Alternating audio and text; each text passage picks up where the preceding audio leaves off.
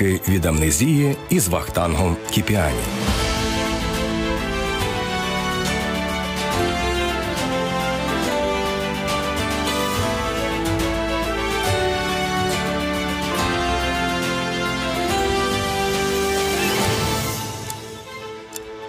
Євромайдан і Революція Гідності від штурму Майдану до втечі Януковича. Ми продовжуємо згадувати і аналізувати події Євромайдану, який переріс у Революцію Гідності. У січні-лютому 2014-го центр столиці перетворився на поле бою. Тоді жорстоке протистояння мітингарів із силовиками досягло апогею. Сьогодні поговоримо про те, як вдалося зупинити насилля та що стоїть за перемогою майдану. Ліки від амнезії. 30 історій про українську незалежність. Ніч проти 11 грудня 2013 року, близько першої години ночі. Силовики розпочинають штурм майдану з боку вулиць Інститутської та Європейської площі. Тоді вперше за кілька століть дзвони Михайлівського собору забили на сполох, закликаючи киян на допомогу. Ці події вкарбувалися у пам'яті історика Володимира В'ятровича, який був одним із тих, хто тієї ночі тримав оборону майдану. Ніч з 10 на 11 грудня, перший штурм е, майдану вже е, на вулиці Інститутській, це барикада Львівська брама. От завдання, яке ставили перед собою, це просто не пустити цих от міліціонерів, які штурмували. Для мене це досі найбільше переживання в житті. Е, епічна абсолютно ніч, така, знаєте, ну атмосфера якоїсь там давньої саги. Стоїмо один до одного, плече до плеча, мороз страшенний. На термометр ззаду на будинку проспілках мінус 18 чи мінус 20 показує, що, що щось таке. От і а попереду сунуть оця ця чорна ікра шоломів з цими дубцями і просто нас луплять. А ми в помаранчевих тих касках, які просто тріскають, як як горіш. Взяв мегафон, от знову таки, не маючи ніяких повноважень, але розумієш, що нам треба просто стояти, втримати. І кричу, і кричу: стоїмо, стоїмо, стоїмо. От, от, от це, це, ця фраза, і, і воно запала. І люди починають тобі в ритм кричати: Стоїмо, стоїмо. І люди починають вже відчувати, що що нас багато. Насправді нас було мало, нас було три ряди. І От ти стоїш, і ти бачиш, як передній ряд вже змило. Там побили, зняли, побили сам, по е, Андрій Єленко з розбитою головою, винесли його, ще, ще, ще, ще когось там хлопці свободи теж побиті, винесли наступний. Ти з кожним кроком ти знаєш, ти будеш ти, ти будеш наступний. Жорстоке протистояння триває аж до ранку. Щогодини людей у центрі столиці більшає. Кількісна перевага на боці протестувальників. Цього разу штурм майдану для силовиків закінчився поразкою. Пригадує Володимир Вітрович. Чим світліше стає, тим більше нас, сонце поступово все одно таке з'являється, тим тим, тим, більше нас, а вони просто розсіюються. І тут ми раптом бачимо, все, їх вже нема попереду. От вся вся ця чорна ікра страшна. Спочатку вони зникли, потім ще, звичайно, ця ця синя міліція зникла як така. І ми просто були ну, ошелешені, ми не очікували, що ми переможемо. От тоді от в мене досі це відчуття якогось ну, повного тріумфу, відчуття того, що все можливо. Для мене от цей момент, момент е, якраз цього штурму, це ну не знаю, це найбільш потужне відчуття якоїсь віри. Віри в те, що е, можна перемогти навіть в абсолютно здавалося безнадійній безнадійній ситуації. 16 січня 2014 року. Підконтрольна президенту Януковичу більшість у Верховній Раді ухвалює закони, які одразу ж назвали диктаторськими. Вводиться кримінальна відповідальність за наклеп, заборона мирних масових заходів і ходіння в касках правоохоронцям надаються розширені повноваження для придушення протестів. І це ще не весь список нововведень, якими регіонали намагались приборкати Євромайдан. 19 січня колона протестувальників рушає до Верховної Ради. Однак на Грушевського біля стадіону Динамо вона зіткнулася із кордоном міліції. Мітингарі закидують правоохоронців бруківкою та піротехнікою. У відповідь йдуть світлошумові гранати та сльозогінний газ. Згодом чутно перші постріли Беркуту із травматичної зброї.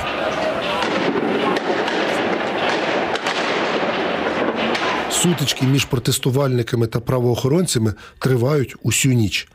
Аби спрямувати агресію людей в інше русло та не допустити насилля, Юрій Луценко закликав мітингарів укріплювати барикади. А ситуація ну, для мене просто катастрофічна. З цього боку мої побратими, з того боку молоді курсанти в літніх туфлях.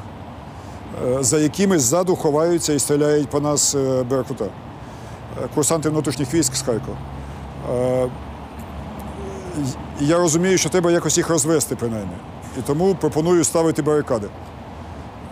Я не встиг на годину сходити на Майдан, повернутися на грушу, як вже побачив, що барикади вже стоять, а гуцули зідрали он тут біля готелю Дніпро величезний бігборд, його алюмінієву підложку, на нього положили два бетонних блоки, як на санчатах тягнуть туди, і з цих блоків викладають величезну барикаду. Я просто був в шоці від народної творчості. Якби вкидали постійно ідеї, що барикади треба укріплювати, просто щоб гарячі голови не наражалися на кровопролиття. 22 січня смертельні вогнепальні поранення на Грушевського отримують вірменин Сергій Нігоян, білорус Михайло Жизнєвський та українець Роман Сеник. Наступного дня протести радикалізуються і в інших містах України у Тернополі, Львові, Рівному, Івано-Франківську, Чернівцях. Протестувальники захоплюють будівлі обласних державних адміністрацій і вимагають від губернаторів піти у відставку.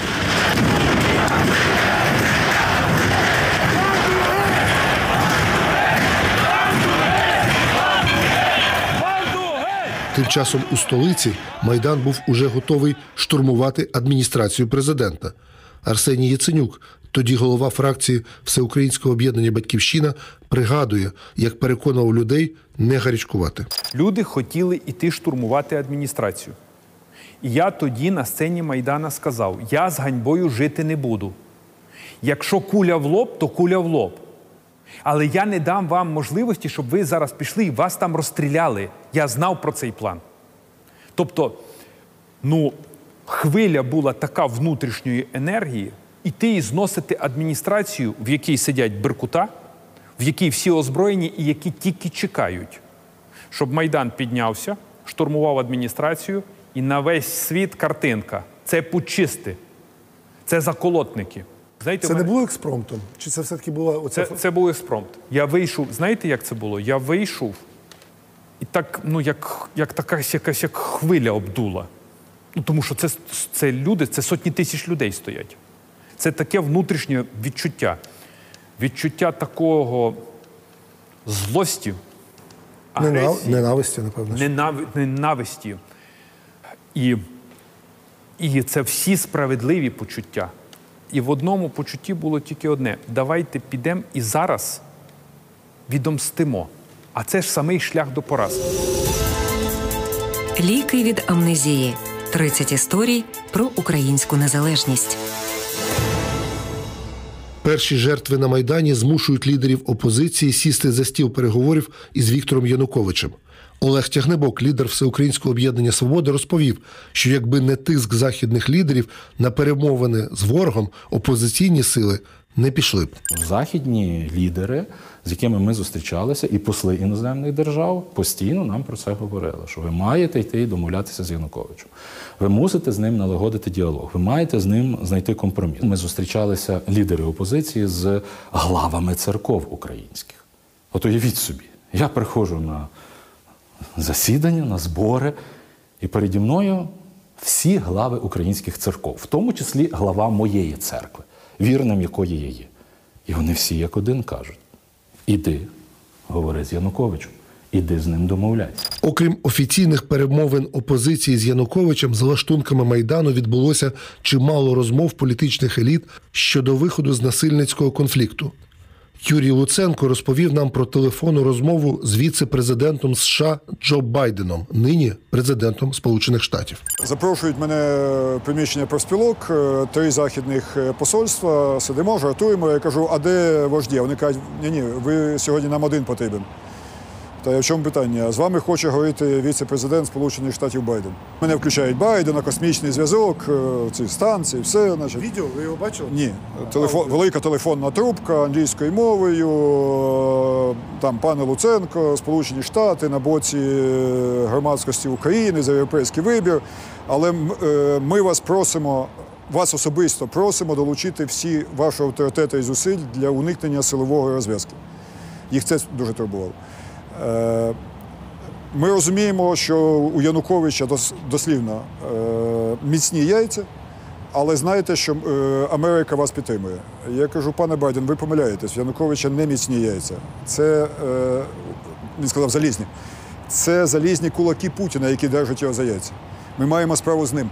28 січня прем'єр-регіонал Микола Азаров подає у відставку. Однак головною вимогою учасників Революції Гідності залишається відставка Януковича. Вранці 18 лютого активісти рушають до Верховної Ради, де депутати мали ухвалити зміни до Конституції України щодо обмеження повноважень президента. На вулиці Грушевського розпочинаються сутички з силовиками.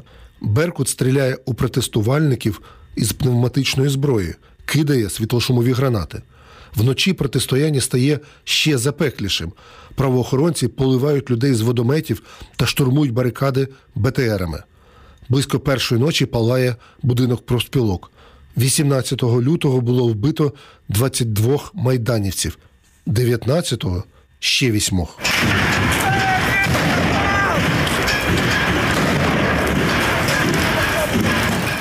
Вранці 20 лютого протестувальники переходять у контрнаступ. Попри значні втрати, вони відтісняють силовиків до урядового кварталу. Бійці спецпідрозділів відкривають вогонь із вогнепальної зброї. Цього дня загинуло від куль майже півсотні активістів. За три дні було вбито 13 співробітників міліції. Володимир В'ятрович пригадує трагічні події, які увійшли в історію. 20 лютого е, ранок. Е, оці несподівана стрілянина, от і е, цей просто порив людей, штурм е, біг вгору до жовтневого палацу по тоді ще вулиці Інститутській. Е, насправді ті спецпризначенці і так далі, принаймні, те, що я бачив, вони відступали вже. От і е, ймовірність того, що вони що вони таки відійдуть, е, е, була дуже високою, але людей неможливо було спинити. Більш того, на зі сцени лунали дивні якісь вказівки, беремо там висоту жовтневий і так далі. Тобто, а люди були настільки емоційно накручені, що ну вони не готові були зупинятися. І кулі не, готові були зупиняти. Тобто, це був неймовірний якийсь такий емоційний порив, от в якому, на жаль, не працювало раціо, в якому не працювало можливості якось зупинити, призупинити це все для того, щоб ну не було не було не було таких жертв. І з одного боку, ми заплатили це тими великими жертвами. З другого боку, можливо, саме ці жертви стали тим абсолютно остаточним переломом, який. І дискредитував Януковича, перелякав Януковича, який ну призвів майдан до, до перемоги. Опівночі лідери опозиції Віталій Кличко, Арсеній Яценюк та Олег Тягнебок відправилися на переговори з Януковичем. На перемовинах були присутні очільники міністерств закордонних справ Польщі, Німеччини та Франції, а також спецпредставник Російської Федерації. Там був повноцінний і повноважний представник президента Російської Федерації Лукін. І коли почались перемовини про врегулювання кризи, і тут ні з того, ні з сього пропадає один з підписантів Лукін. Путін дає команду відкликати Лукіна. Путін відкликає його для того, щоб там не було підпису представника Росії під цією угодою, щоб Путін не ніс відповідальності за дії Януковича. У результаті тривалих переговорів сторони підписують угоду з врегулювання кризи. Документ передбачає повернення до Конституції 2004 року, дострокові вибори президента та розслідування насильства на Майдані. Проте сам Майдан зустрічає політиків невдоволеними вигуками. Промову опозиційних лідерів перериває один із сотників Майдану Володимир Парасюк. Він оголошує ультиматум: якщо Янукович не піде у відставку до ранку, то самооборона штурмуватиме адміністрацію президента. Ніякий Янукович, ніякий цілий рік не буде президентом. Завтра до 10-ї години він має піти геть. Якщо ви завтра до 10-ї години не виступите з заявою, щоб Янукович йшов відставку, ми йдемо на штурм зі зброєю. Я вам клянусь. 22 лютого Янукович тікає з Києва. Вранці його резиденцію Межигір'я займають активісти. Того ж дня Верховна Рада України у 328 голосів підтримує постанову, яка визнає, що Янукович самоусунувся з посади президента України та призначає позачергові вибори на 25 травня 2014 року. Перемога Майдану відбулася не лише завдяки кривавому протистоянню мітингарів з правоохоронцями. Вона сталася завдяки пошуку компромісів, довгим перемовинам у колі політичних еліт та згуртованості українців. Все це разом завадило повній анархії. Революція гідності дала нам шанс розпочати нову сторінку нашої історії.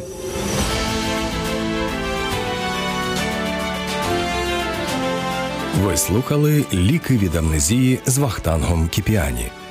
Можливо, у вас теж залишилися спогади про історії, які звучать у нашому подкасті.